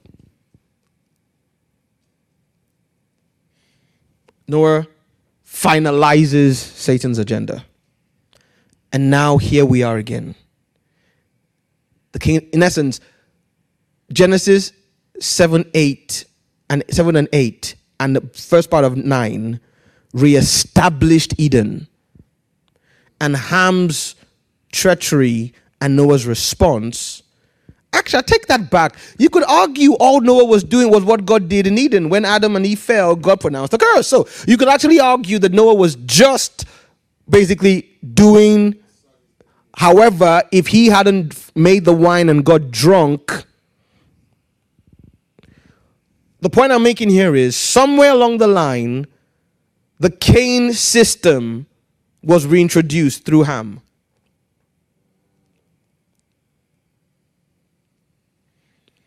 And then Noah dies. The last recorded act of Noah is to pronounce judgment on Ham, and he dies. Chapter 10, we then see the generations of the sons of Noah. And it talks about their genealogies after the flood. And if you look in Genesis 10, you will count 70 nations. 70. Hidden in there is verse 9, verse 8. Cush, one of the sons of Noah, of, of Ham, begot Nimrod. He began to be a mighty one in the earth. Verse 9 says he was a mighty hunter before the Lord. The word before literally means in defiance of. He was a mighty hunter against or in defiance of God. And the beginning of his kingdom was Babel. He also had Erech, Akkad, and Calneh, but his beginning was Babel. And then we keep going. So we see here that we are back in Genesis chapter 3 and 4. There is now another race after the flood. And once again, Tony, who's winning the race? Children of darkness. They wasted the reset. The whole earth was of one language and one speech. It came to pass. Now, some say the whole earth this now literally took up the whole earth. By the time the spirit of Cain was done, it had completely consumed almost the entire planet. They went to the plain of Shinar, where again, from the east, they dwelt there and they said, Let's build a city and a tower and may reach unto heaven and make a name for ourselves lest we be scattered above the face of the earth. The Lord came and saw, and he said, If we allow them, if they stay united, they'll get this done. Let's go down and change their language. Let's cause confusion so they can stop. And so God did that. Remember, he can't, God can't send another flood because of Noah's covenant. So this was the best he could do. And immediately he does this, what's the next thing we see? Verse 10. God traces the line of Shem down to Abraham and says, Abes, it's all on you now. If this game is going to be salvaged, there's going to be another race. Literal pun intended. There's going to be a race of races. And I'm not talking about white or black, I'm talking about spiritual genealogy. And now you understand what God means when He calls Abraham and said, Let's go. And Abraham says, The Bible says, Abraham is looking for a city whose builder and maker is God. He understands the assignment.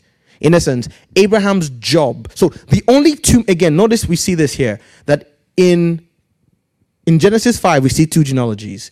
At Enoch, something begins to happen, and at Lamech, something begins to happen. In essence, whatever Lamech produces on one side is the equivalent on the other side. So here, Abraham is to Nimrod what, the, what Noah was to Tubal Cain, Jubal, Jabal, and Naamah. God stops talking about the, the perverted system long enough to explain who Nimrod is. And we later see him start to build. Babel was the beginning of his kingdom. In essence, Nimrod was the guy responsible for what God had to interrupt. We see him stop the line of Shem to talk about Abraham. Meaning, Abraham's job is designed to be Nimrod's job for the devil. What Nimrod was doing at Babel, are you guys with me, somebody? What Nimrod was doing at Babel is the understanding we must have of what Abraham was called to do. That's why the Bible says he was looking for a city whose builder and maker was God. But his was going to be spiritual. You could argue Nimrod was spiritual because a place where I've told you before, you can build for eternity, you won't get to heaven, quote unquote. Shinar, if you understand Hebrew culture, the land of Shinar, the plain, was a place of well known spiritual significance. There was a breach in the dimension. In essence, they were not building just in terms of size, they were going to build something that would be a portal of access. They were going to create their own Eden, their demonic Eden. And that was the third divine rebellion because the book of Deuteronomy tells us it was incited by members of a, di- members of a divine council, the, the, the gods of the nations, the Elohims. In essence, these beings in defiance of God were trying to asset. They weren't just they weren't just content now to work with one man. They wanted to work with the, the whole world quickly. And God says, okay, you go first. I'll take my guy and I'll build my civilization slowly. God has never been concerned with speed because he knows that once you hit an Enoch, acceleration happens. And so when God tells Abraham, walk before me and be perfect, he's saying, Abraham, I can't let you produce until you become initiated. Abraham jumped the gun and produced Ishmael, and we still see the results today. But God was saying, Abraham, th- there's no, there's no race here. If I can create an Enoch in you, we can, we, we can catch up. And so when God then says, Can I hide this thing from Abraham, seeing as he is a great and mighty nation, and he will train up his household after him that I may bring on him what I've spoken. We see the message. God is saying the, the, the, this, this other kingdom is an expert on engineering individuals that carry its DNA. Where is the church's, the kingdom of God's expertise in this area? And of course, we know if you're Christ, you're Abraham's what? Seed and a heir, someone say a heir, according to a promise. In essence, our assignment and our covenant is to carry on what God began through Abraham. Who am I talking to? So, ladies and gentlemen, what does that have to do? So, that's the prophetic perspective. I have 30 minutes to give the prophetic update. Are you ready? Okay.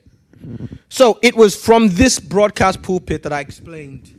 I explained months ago that we were entering a season where demonic avatars were going to begin to rise, right? And that God was recruiting his own avatars. Remember? Because there has been a reset. It's called COVID told you that COVID was nothing, not so much about which is why I thought it was very stupid at the start when churches were talking about how this is a it's a hoax and the virus. Nah, if you were prophetic, you knew what God was doing. This that was the flood. No, I'm saying God utilized a demonic agenda to allow a reset. While stuff was going on on the earth, there was something happening in the spirit. And it was this year, this Hebrew year, starting from September last year, that the Lord said to me, Now come out the ark. In essence, something happened at the atonement last year in the realm of the spirit. And there's now a race. And as usual, the enemy seem, seems to be winning the race because it has the it has the advantage of consecration and initiation into its into their own demonic DNA.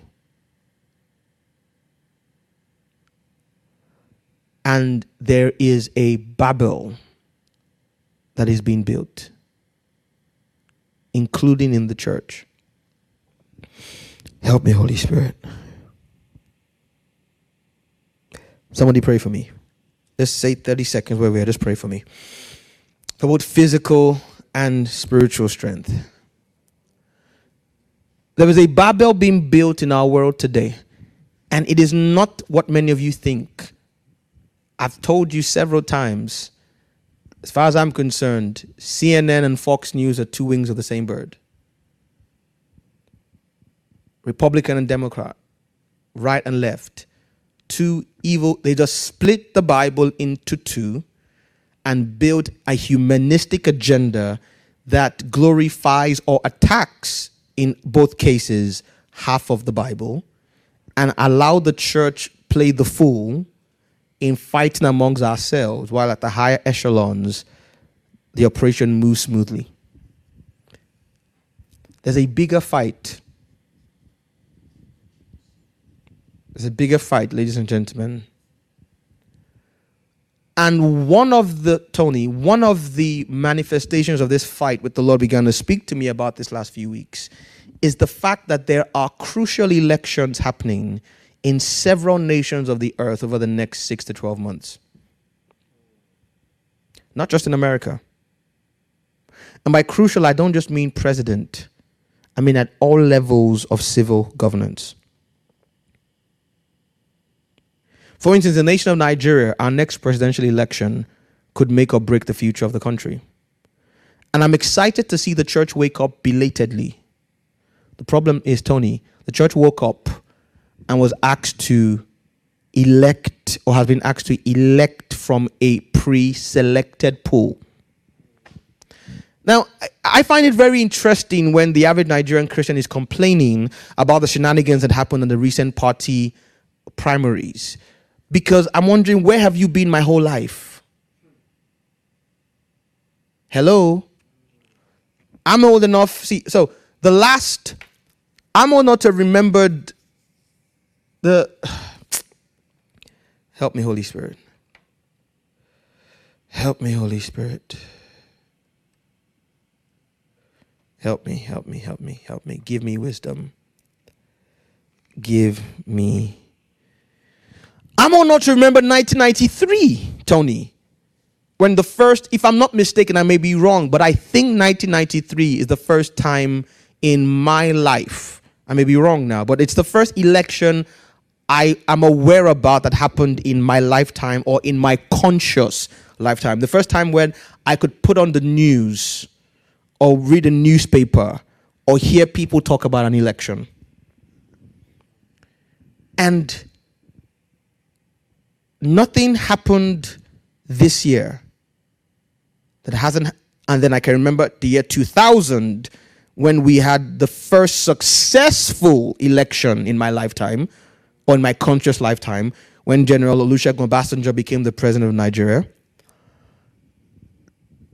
And i remember i'm old enough to remember uh, when president Yar'Adua was elected with goodluck jonathan as his what you call it now, he's um, vice president. And of course, who can forget uh, the election that happened now seven years ago that pitted Goodluck Jonathan against General Muhammadu Buhari, and then the second term election that pitted Buhari against um, Abubakar Atiku. And I'm waiting for someone to show me a time when the primaries were any different than they are right now. So, how come when we finally wake up like Seth's line and start producing Enochs, we complain that a system that we allowed be built while we were complete. So we were so focused, especially when we elected our, our current president, on how our lives could be better, on our our financial benefit. We were so that the average Nigerian Christian has spent a lifetime looking for convenience and personal aggrandizement and fighting for his rights. That he suddenly now realizes that there is a system designed to be predisposed to give the levers of power to people that don't have his interest at heart. I, I'm saying I'm, I'm excited that we finally woken up, but I, I don't understand the frustration, Tony. I, I, I don't, it, it's, it's intellectually dishonest to me to see preachers come on the pulpit and shout, oh, we must get our PVC now. Where were you? Where was I? Where were we for the last four decades that I've been around for? When this system was being built, when Babel was being constructed. I, I just, I, I'm just waiting to, to know.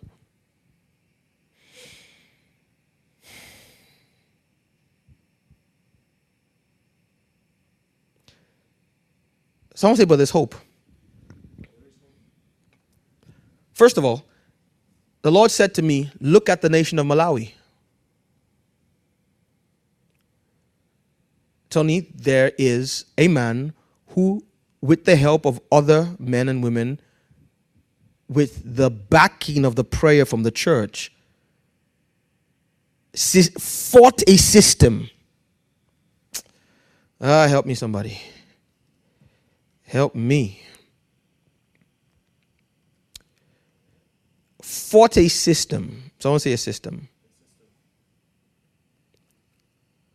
And over successive, and by the way, I'm talking about President uh, President Lazarus. It's interesting. The name, the name itself is a prophetic message. President Lazarus, I believe it's Chakwera, if I'm not mistaken. As an example of how with wisdom and prayer. A system can, successive, can successfully be fought.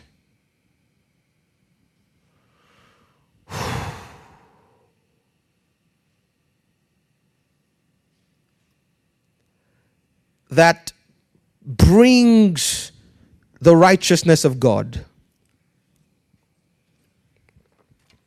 to the center of the public square and the levers of power. Help me, Holy Spirit. Help me, help me, help me. I repeat, the Lord said to me, Look to Malawi. Someone say Malawi. It's interesting that the nation of Nigeria is the most populous African nation in the world. But the Lord would have us look to one of the tiniest nations on the continent. And so the question becomes like the Bible asks, what has Abraham our father found?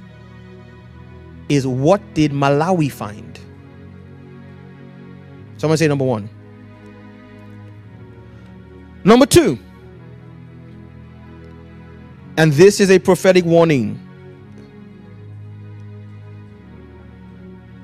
that the body of Christ on the continent of Africa must pray. Someone say, pray. For the nation of Malawi. Yes. Because Malawi is not just a country with a burgeoning democracy, it is a battlefield in the spirit for opposing spiritual forces contending to direct the destiny of Africa.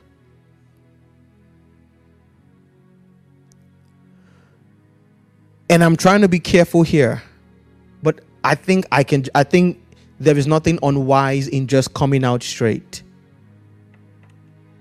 Please pray for the personal safety of President Lazarus Chakwera.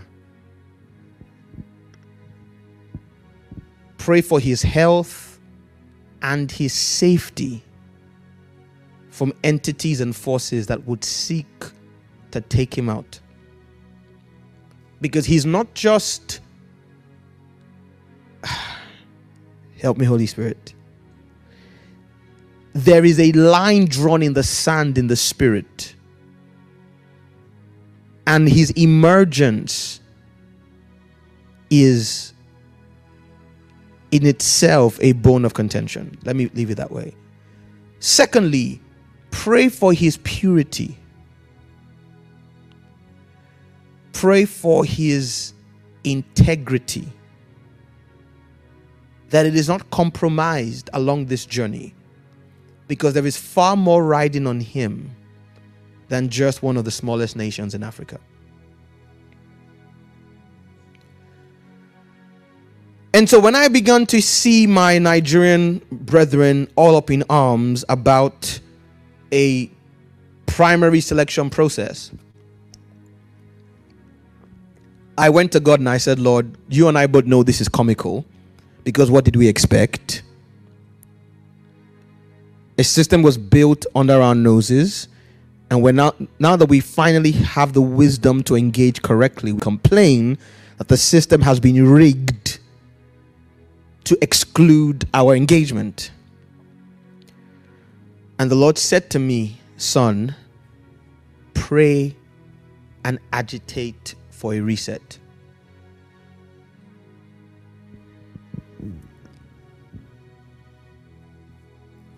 There is about to be the hand of God intervene in the political structure of several nations around the world. I don't know what form it will take. That has not been, I have not been given to see that clearly yet. I'm still pressing. But something on the order. I'm now I'm not saying there will be a revolution like the French Revolution. I'm not saying there will be bloodshed and war. I'm saying the effect of what is about to come down the pipe will have similar consequences in terms of the change of political and cultural structures as many of the European revolutions of previous centuries. And God is saying, I have heard the cry of my people. I have heard the call for intervention. And I will, says the Lord. Listen, listen to me. I will restore the years that the locust the cankerworm, and the caterpillar stole. Like Isaiah did, I will reverse the sun. Not the physical calendar, but I will reverse the spiritual calendar to bring Nigeria and other nations of the earth back into a season where what needed to have been done could have been done. He then says, Having done that, I will have done my part, and the ball will be in your court.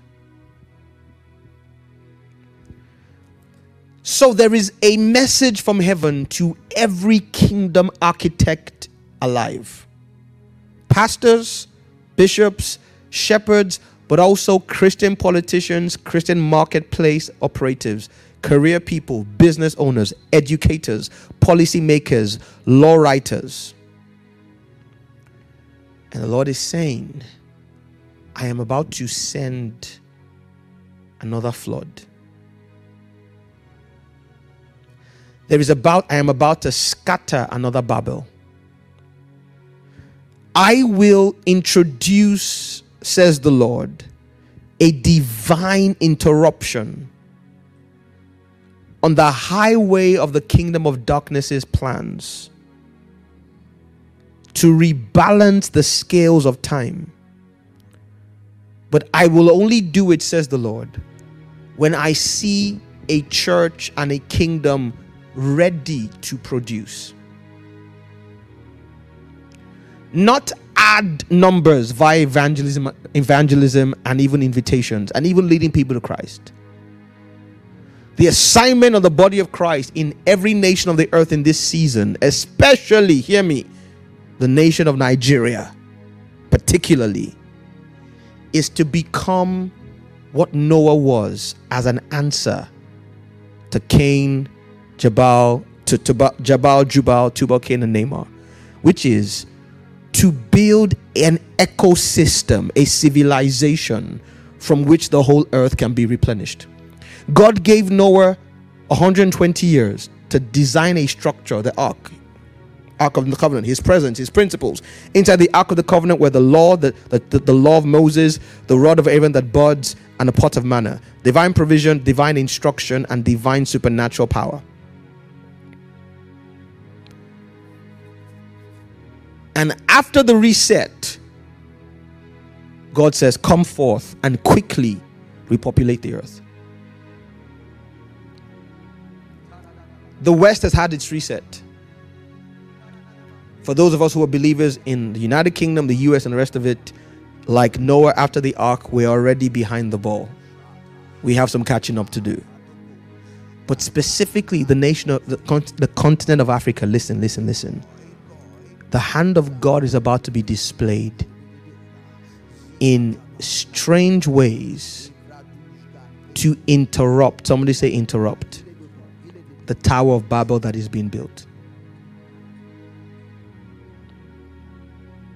There is about to be a scattering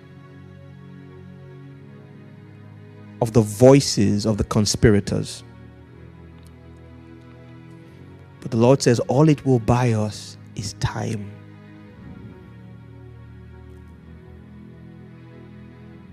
All it will buy us is time.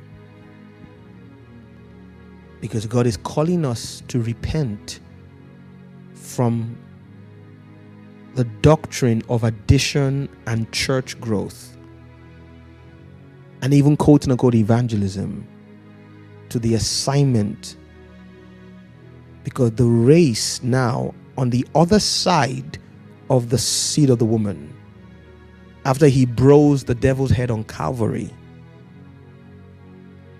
The agenda is now to bruise his head in reality. In simple English, and I'm trying to pick my words carefully. The words of the Nigerian national anthem go this way Arise, O compatriots,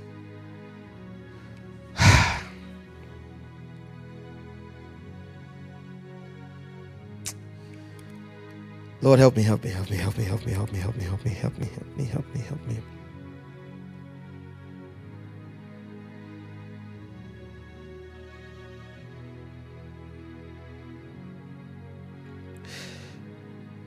Arise, O compatriots.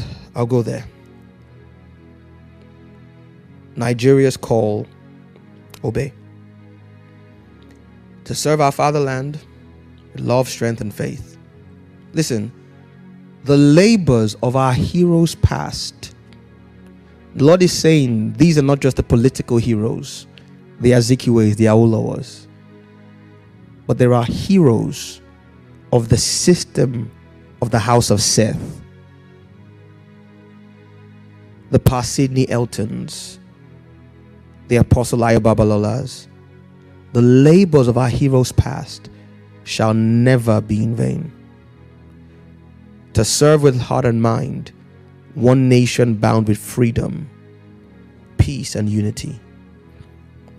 And the Lord is saying that on the continent of Africa, it is the time for nation builders to emerge. The spiritual patriarch of this generation of the African church will not be the overseer that gathers a massive crowd at a convention. It will be the engineer and the architect who can engineer the mind and culture of God for an entire nation into a massive crowd of people who may never gather at his tiny venue. And the sudden preoccupation. Okay. Thank you. The sudden preoccupation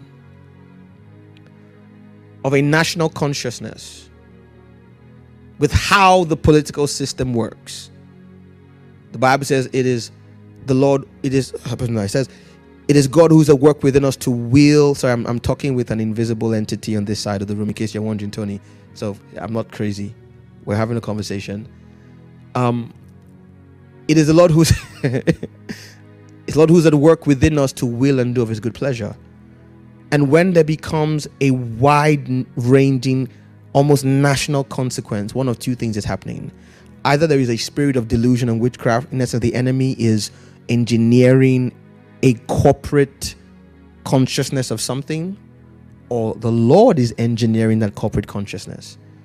And the Lord said to me, or Lord, well, saying right now, to say that that national consciousness emerging on the Nigerian nation, where everybody finally is now talking about not just getting a PVC to vote in an election, but there is now what many of us have been screaming about for years a national understanding that the very government, the very systems that built what we hope to use to vote something out are itself corrupted and need rebuilding. God is saying that the battle must start from this. And that in this next season, the pulpit, or should I say, the significant public element of the pulpit, is not to be used to quote unquote build a church.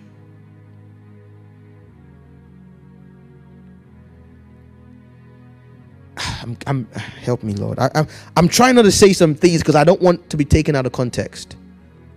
But you will notice over the next few months that here at Kingdom Culture, that some of our pulpit expressions take a completely different direction.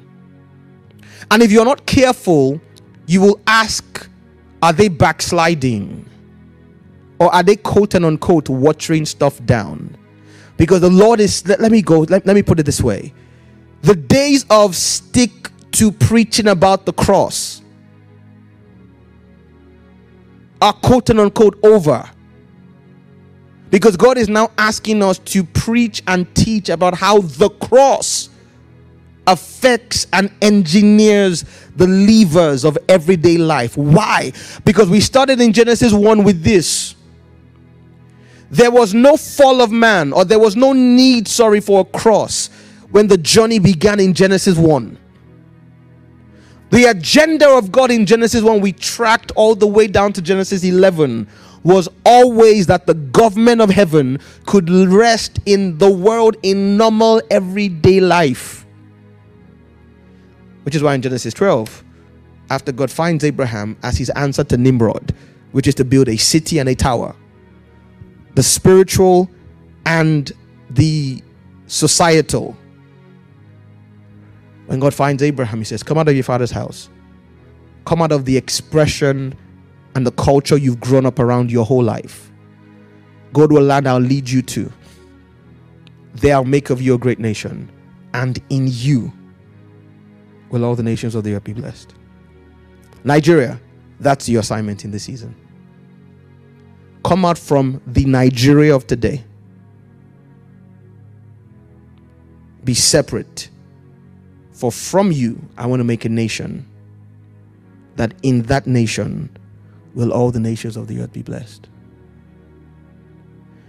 The desire of God is to engineer, starting with the pulpit in the nation of Nigeria, a template for nation building where what we preach about as revival becomes everyday life. That's what I mean by the focus is no longer to get you slain in the spirit, but it's to engineer men and women who can build God's government into everyday life. And that means the focus and the flavor from the pulpit may have to change. And if you're not discerning, you may think some people are quote unquote backsliding.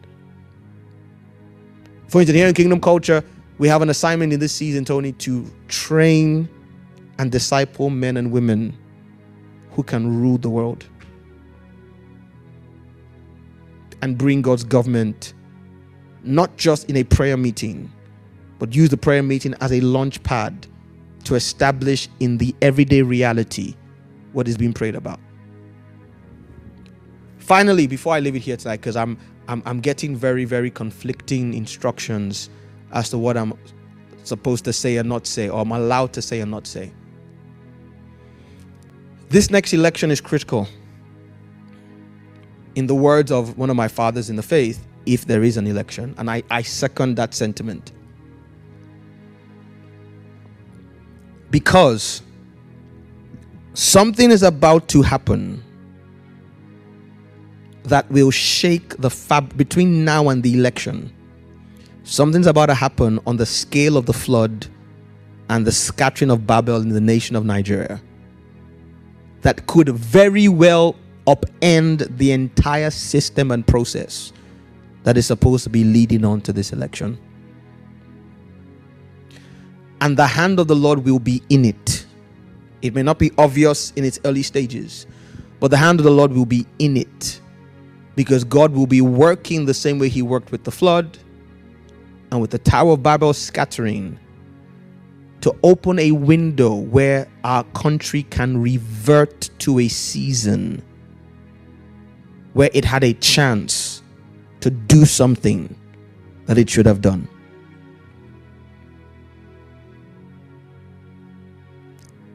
I will, Tony, I think I'm going to, if I go much further, I'm going to get in trouble. So let's pray. No, look at anybody say Noah's been recruited.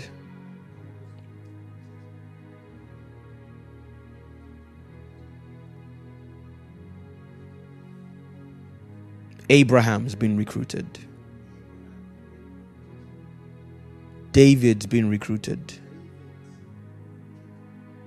Nehemiah's been recruited.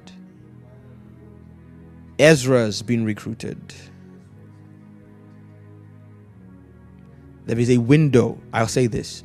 Something is going to happen over the next 12 months between now and that election which, if the church engages with correctly, will reset the balance and the calendar of God for the nation of Nigeria. And I will end there before I get in trouble. Let's pray. Lift up your hands, everybody. Father, thank you for your word, both the word from Scripture and the word of the Lord.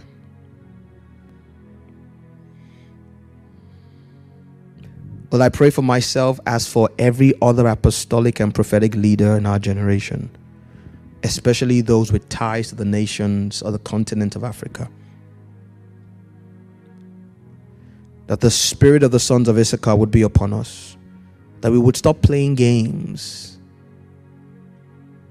and embrace an open window of opportunity that is about to present itself. Give us the wisdom and the power to build a nation in a day. Give us the resource and the favor to build a nation in a day.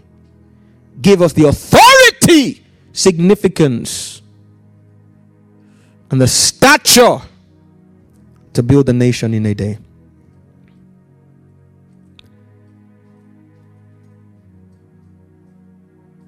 Let the line of Seth catch up and overtake the line of Cain in our day. Yet one more time, the Lord says, I will shake the heavens and the earth. And we will say, when He is done, that the things that can be shaken have been shaken, that the things that cannot be shaken may remain. And we, therefore, having received a kingdom, Lord, we in this season concerning the nations of the earth, and especially of the continent of Africa, receive a kingdom that cannot be shaken, whereby we may serve you with reverence and godly fear. Activate a generation of avatars. And Lord, let's be found worthy. Let's not be found disqualified. I pray for myself and everyone connected to this house, everyone connected to the kingdom of God around the world. Every recruitment process, every preparation process, Lord, accelerate. Dispatch divine tutors. There is about to be, I can say this, thank you. There is about to be, I've received the permission for this, there's about to be a proliferation of angelic and supernatural encounters because some of us are about to be tutored by men who who are dead and beings who never were born. Hear me. I'm not talking about necromancy. Hear me by the Spirit. I'm talking about Bible saints and men of glory who walked in the previous generation are about to be re- we're about to have prof- a proliferation of angelic encounters and visitations and visitations in dreams and visions with saints of old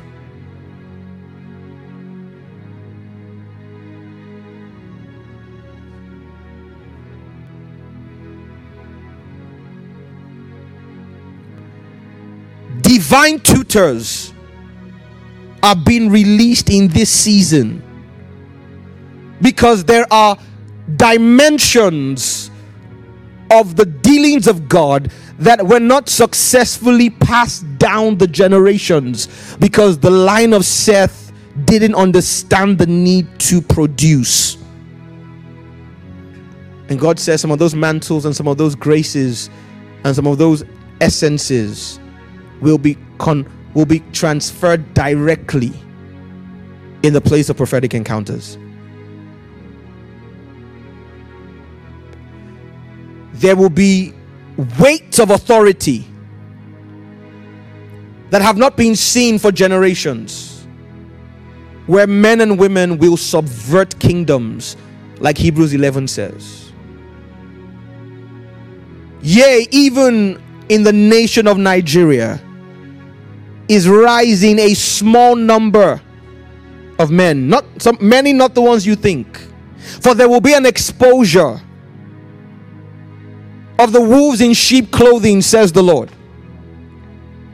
There will be a public disgrace, yea, even an embarrassment of those who many would think would hold the baton into this new season so that the Davids God has been preparing at the backside of the wilderness may emerge.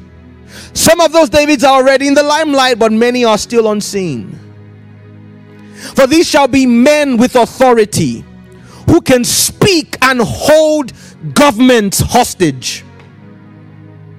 These shall be men, says the Lord, and women once again, of which it shall be spoken of, like it was of John Knox by the Queen of England, that she feared his prayers more than 10,000 soldiers.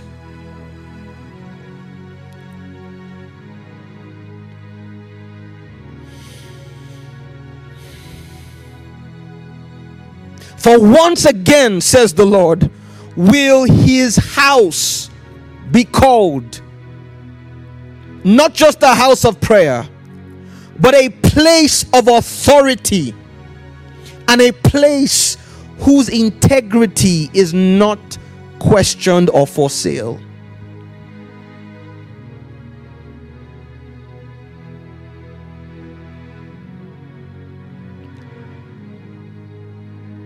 Thank you, Holy Spirit. I began to see bullion vans released in the spirit realm. And the question is, what does this mean? And the answer, says the Lord, is I am financing, says the Lord, organizations and individuals uncommonly for this task.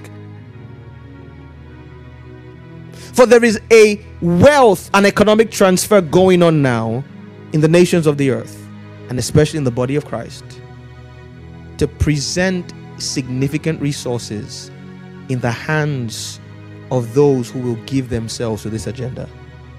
If you're a pastor, if you're an entrepreneur, if you're a career person, go and ask the question where do I fit in this nation building agenda? And as you begin to give yourself to it, there will be uncommon streams of income released to those who heaven has already worked in a level of alignment that means you understand what the blessing of the Lord that is about to hit your hands is designed to accomplish. And it is not to buy a Birkin bag or a brand new Maserati.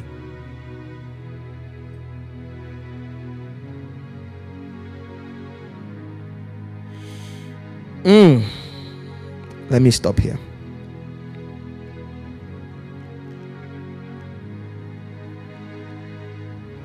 But watch, says the Lord, one of the signs will be the collapse of a synagogue of Satan that calls itself the church of the Lord. And I'm not talking about TB Joshua. I repeat, and this is the last thing I will say today. Been granted special dispensation, but I want to end here. There is about to be the collapse, says the Lord, of a synagogue of Satan that has branded itself as a house of the Lord. When you see that happen, know that the things of which I spoke tonight are here at hand. Thus saith the Spirit of the Sovereign Lord. Father, we thank you for tonight. We give you glory. Come, Lord Jesus. Come. Come in the sense of the eternal rapture, but also come in the sense of the visitation of the systems and the nations of the earth in this season. The Spirit and the bride say, Come. Somebody put your hands together for the Lord. Quick announcement. This um this Sunday is the General Assembly. It is holding in the city of Nottingham. Um, the flyer will be on your screen. Well, not on your screen. The flyer will be sent out shortly. We've had to have a uh, some. We've had some issues with our normal venue. There was a, a natural disaster that happened there. That means we can't use where we normally do. And so we've been looking around, looking for somewhere else. You get the flyer, but we've, we've secured a place. You'll find the details very soon in the ways and means in which we communicate. Uh, also, this Saturday, uh, I am part of a uh, of a network of churches and ministries under the oversight of my spiritual father, Bishop Tudor Bismark. It's called Jabula International. Uh, I have the privilege to serve as its continental uh, uh, continental chief operating officer for the continent of Europe and Asia. Uh, and it's something I am extremely proud about. Not proud about my responsibility, I'm proud about my home. It's a place that I love with all my heart. And uh, there is a regional major and ministry empowerment gathering. We call them MEGs, M-E-G, Ministry Empowerment Gatherings. It's holding, holding Speak Israel this Saturday.